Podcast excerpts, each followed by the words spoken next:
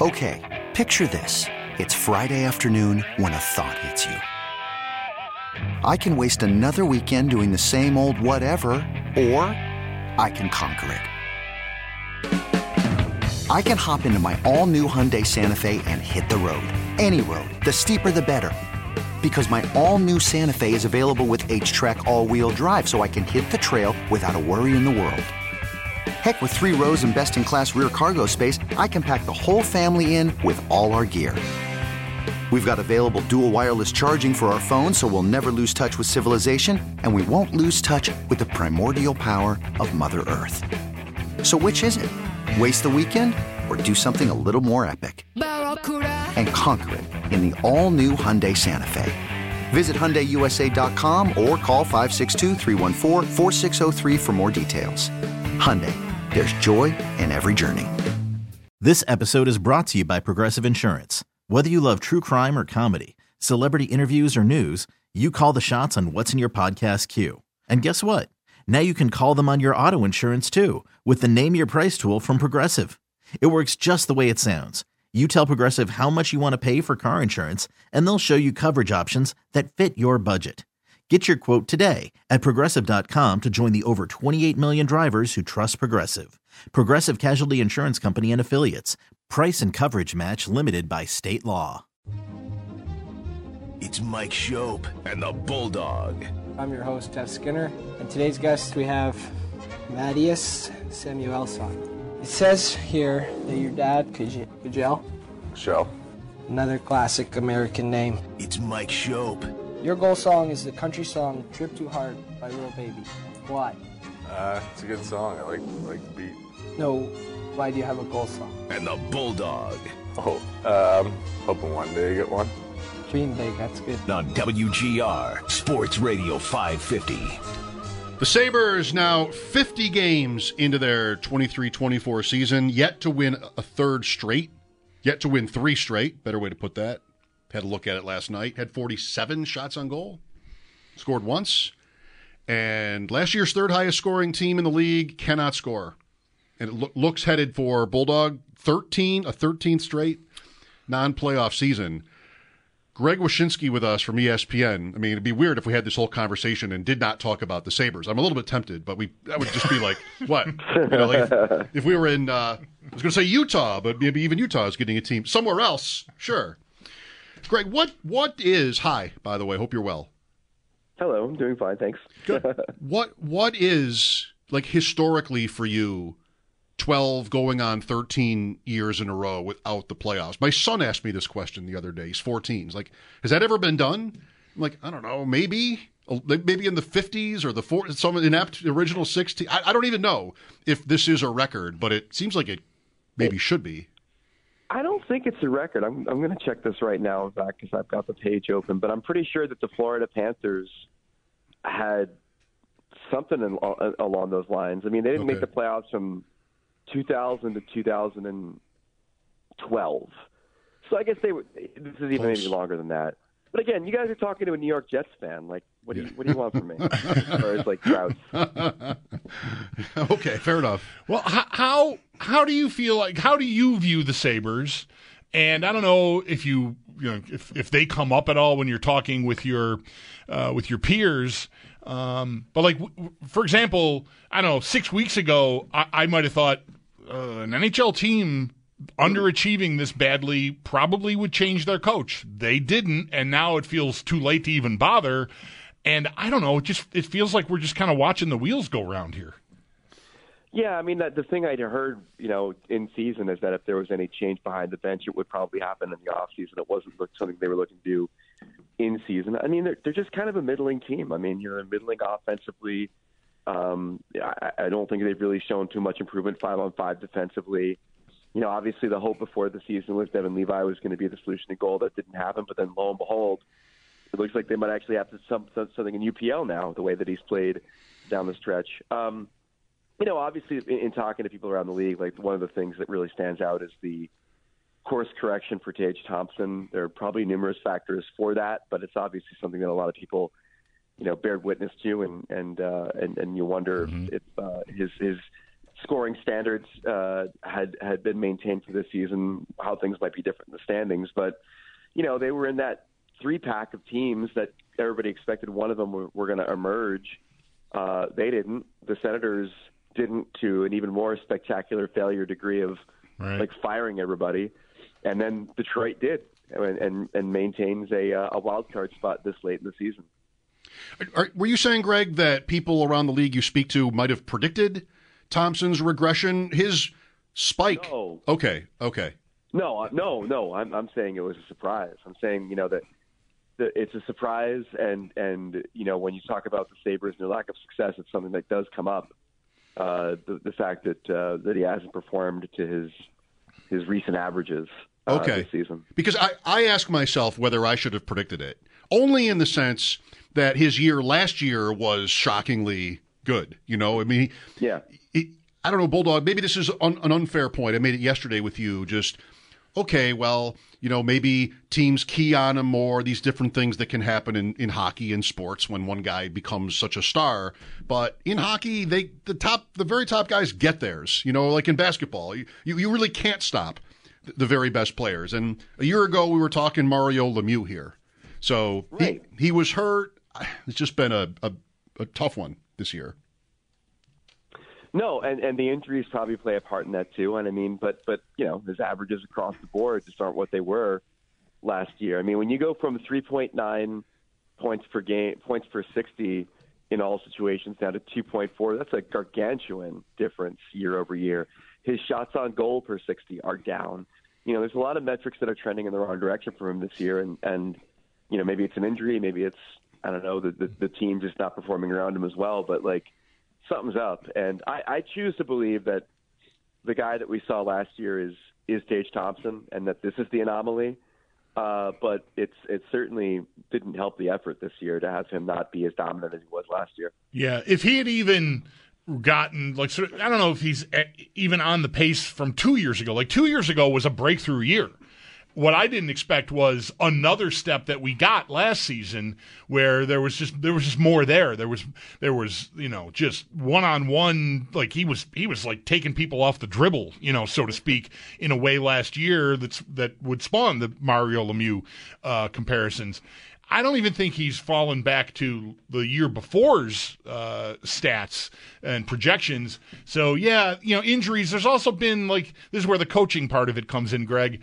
The the Sabres very much made an effort to start this year to become more responsible defensively. And, you know, I think anyone who follows hockey can understand that and appreciate why they wanted to do that. They were pretty loose last year. It was a lot of fun to watch, but they wanted to get the best of both worlds, right? We got this explosive offense, but we can dial back a little and get better in our own end, and we'll become a better all around team. And a lot of guys, it's not just Thompson, it's Dylan Cozens too, it's Alex Tuch as well. And and health, of course, plays a part in, in all of those guys to an extent, but their numbers are all like two thirds of what they were last year.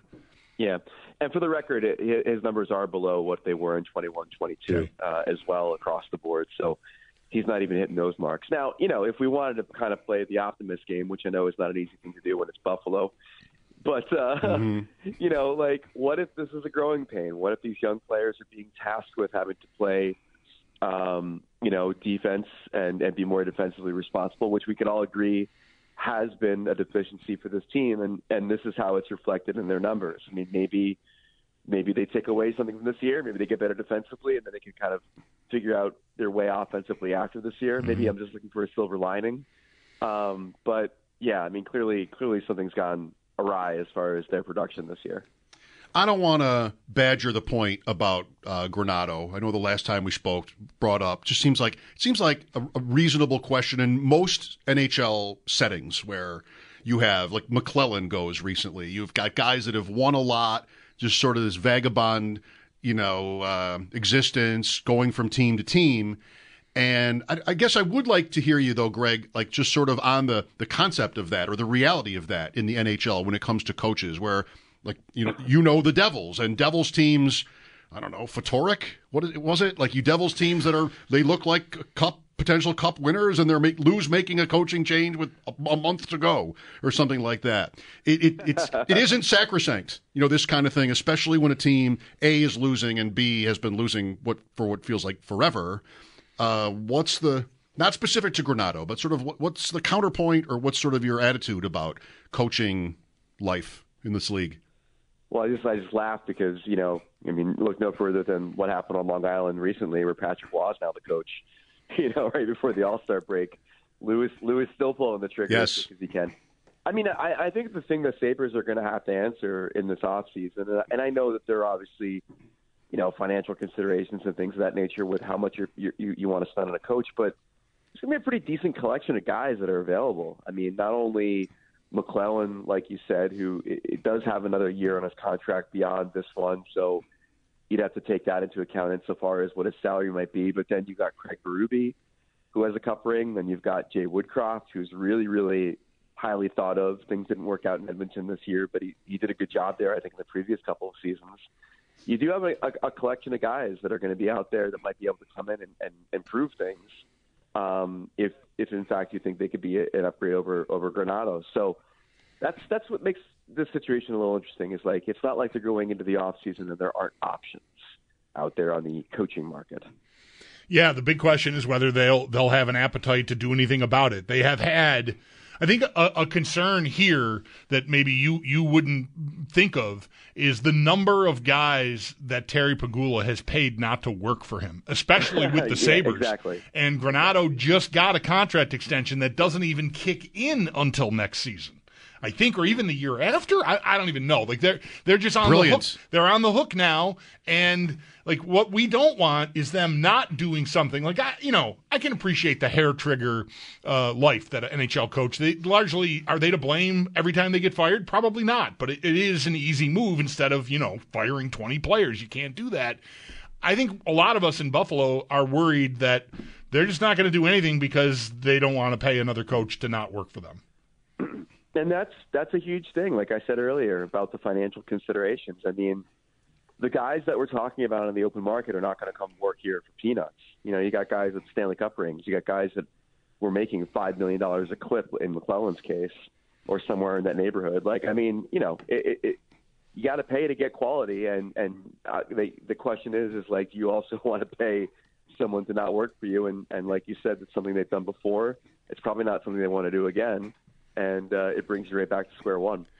Certainly, I don't want to sound like we're trying to talk you into this or anything like that. uh, it's not like it would it would break Pegula, but you know, uh, fair enough. The point the point uh, is is made. Greg Wyshynski with us here from ESPN on the West Herr Hotline. Let's talk about All Star Weekend. For as much fun as we all have banging on the NHL, I thought they did great with the Friday night skill stuff. It seemed like it was incentivized properly or smartly. I thought it was really watchable and, and fun, and the players, except for one, were, were pretty into it. Uh, how about you? yeah, the Kucherov thing was uh, was was amusing in the way that he reacted to it during the All Star game. But man, I see those guys in those passing skills competitions. If it's not working for you, you get real disengaged pretty quick. Like Barzal had those little mini nets he was trying to hit for what seemed like seven hours during the end of the skills competition, and like by that time, you're just like enough. Um, they have a they have a real interesting question to answer about skills going forward. And you know, we're not getting an All Star game next year. It, it could be back in some way, shape, or form before the Olympics in 2026. But like, we'll do this again at some point. And what they're going to have to figure out is, there's no question that the limited field of 12 players made this thing more competitive and made it more intimate and made it more like you're following, you know, guys from event to event and, and getting engaged in in how they're performing. It also, though, means that there are only 12 or fewer than 12 markets that are engaged with their guys participating in skills. So, you know, in this edition, you didn't have a Ranger, you didn't have a, a Red a Red Wing, you didn't have a lot of guys from really big U.S. television markets, Buffalo included, that uh, that were participating in skills. And, and you know, hockey is nothing if if not tribal. You know, and tribalism means you want to watch your guys, you want to watch your teams. And so while it made for a great event, I do wonder what they're going to do with it because they might be limiting themselves in, in the amount of, of markets that, that will want to watch the skills competition. Even if that includes designated passers? Would you uh, wa- would would, Buff, would more Sabre fans have tuned in if they if the Sabres had a designated passer like Crosby? Yeah, the Crosby thing's weird. Like you figure he would have been a part of this. I don't know. Maybe he's just too old to get shown up by a bunch of youngins. but you know, like him and Bedard coming out for the ceremonial passing thing. I mean, like when when you're serving a role that like Doug Gilmour serves at Yeah. age seventy or whatever the hell he is, like you're not really you're not really contributing too much to the proceedings. But I don't know. I, I'm with you. Like it's a it's a tough call because I liked it a lot, and uh, and I'd love to see them do it again in that format. It's just a matter of you know trying to figure out maybe they, they're they're a bit more judicious in the in the players they choose to really maximize the exposure. Good point. And as you implied, I mean, more than one Leaf, more than one Canuck, maybe also. Like there were mul- a couple of teams that had multiple There were. Yep. uh, competitors. Well, we're a month out from the trade deadline. Um, how how how hot do you think things will be here? Um, I mean, we've already seen a couple of you know pretty substantial trades with forwards. I mean, Vancouver uh, making the move they did, and then um, Monahan getting moved. Uh, those may, might have been the top two center options available, and they're already off the board. Um, what what do you suppose uh, we we've got in store in this uh, next few weeks? Should should be pretty interesting. I, I think the three things to watch: uh, two teams in particular, Calgary, clearly in a selling mood uh, based on what we saw with the Lindholm trade. They still have Chris Tanev uh, as one of the better defensemen that are going to be available, and I think it's gonna, there's going to be a pretty robust market for him as a last piece of the puzzle guy. I think Colorado is going to be really interesting to watch because they're extremely unhappy with Ryan Johansen right now. They need a second line center. They didn't get Lindholm. They didn't get Monahan. And so, where do you turn next if you're Colorado? Because that's a huge hole in their lineup. Um, and then, the, the, in more of a general sense, I think goaltending is going to be really interesting to watch. You've got some teams like Los Angeles, like New Jersey, especially, that seem like they really need to add another steady hand and goal to their to their you know collection of, of netminders that they have. And so, you know, you've got guys like Montreal's Jake Allen. You've got some other guys that might be available. But the one I keep on coming back to is like if Minnesota's out of this thing and Marc Andre Fleury comes to GM Bill Guerin and says, "Hey, I want to play for a contender," it's a pretty pretty big name that you could throw into your tandem at some point if you're one of these contenders. Who might you like the most for him? Who might need him the most? I mean, again, who might need him the most are the Devils and the Kings, just because of their goaltending situations in particular. But I mean, as far as like where the the, the maximum fun would be, you know, it's Toronto. Like, it's, it, it, I mean, Marc Andre Fleury as potential goaltending savior for a Leafs playoff team. I mean, you know, get ready for for you know just an Yeah, that's- incredible amount of digital ink spilled from those people up in, in Toronto as they cover that story. That's pretty tasty. You you mentioned a, num- a number two center in Colorado, and we were talking about Casey Mittelstadt in the first hour of our show today. Yeah. uh, because he's an RFA, and it's been kind of curious. You know, they, they haven't gotten anywhere. Uh, and to, I asked Kevin Adams a couple weeks ago if they had any interest, or even the Mittelstadt camp had approached them about an extension, and he said no. They, you know, we know the commitments they've made already to um, both, you know, up front and on the back end. And Mittelstadt might be the first guy here who's sort of breaking through for them, becoming he's their leading scorer right now. Um, But he's an RFA after this year, and then eventually a UFA, and it might be it might be time.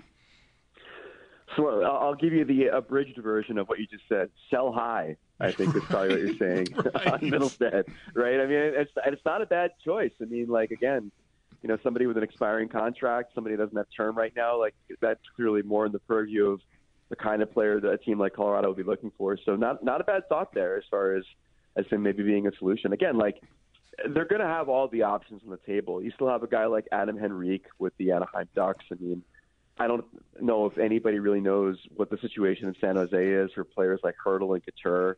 They'd be really interesting options, but uh, but but yeah, Colorado's definitely a, a team to keep your eye on, because they have such a glaring need right now, and, and clearly, thanks to uh, Mr. MacKinnon, have uh, their eyes on the prize again.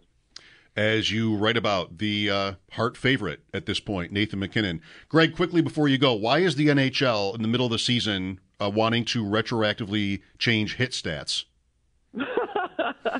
you know, I, I saw that, and then and then yesterday they also retro, retroactively changed some shot totals including one where I think they gave Timo Meier the Devils four shots instead of three and a half shots, or, or three shots. And as anyone who, who gambles on player props know, three and a half is usually the number for a guy with high shot volume. And the only thing I could think of when I saw that was, did they just like win a bet for somebody like months ago that they lost? I don't know, man. I don't know how that works with the sports books, but you know, I think from time to time they just want to analyze things. The hits, the hits thing is really interesting. I mean, you guys know how specious that that stat category is from arena to arena. I know that used to be the old joke when Cal Clutterbuck played for the Minnesota Wild that when he played in Minnesota, every hit counted for ten.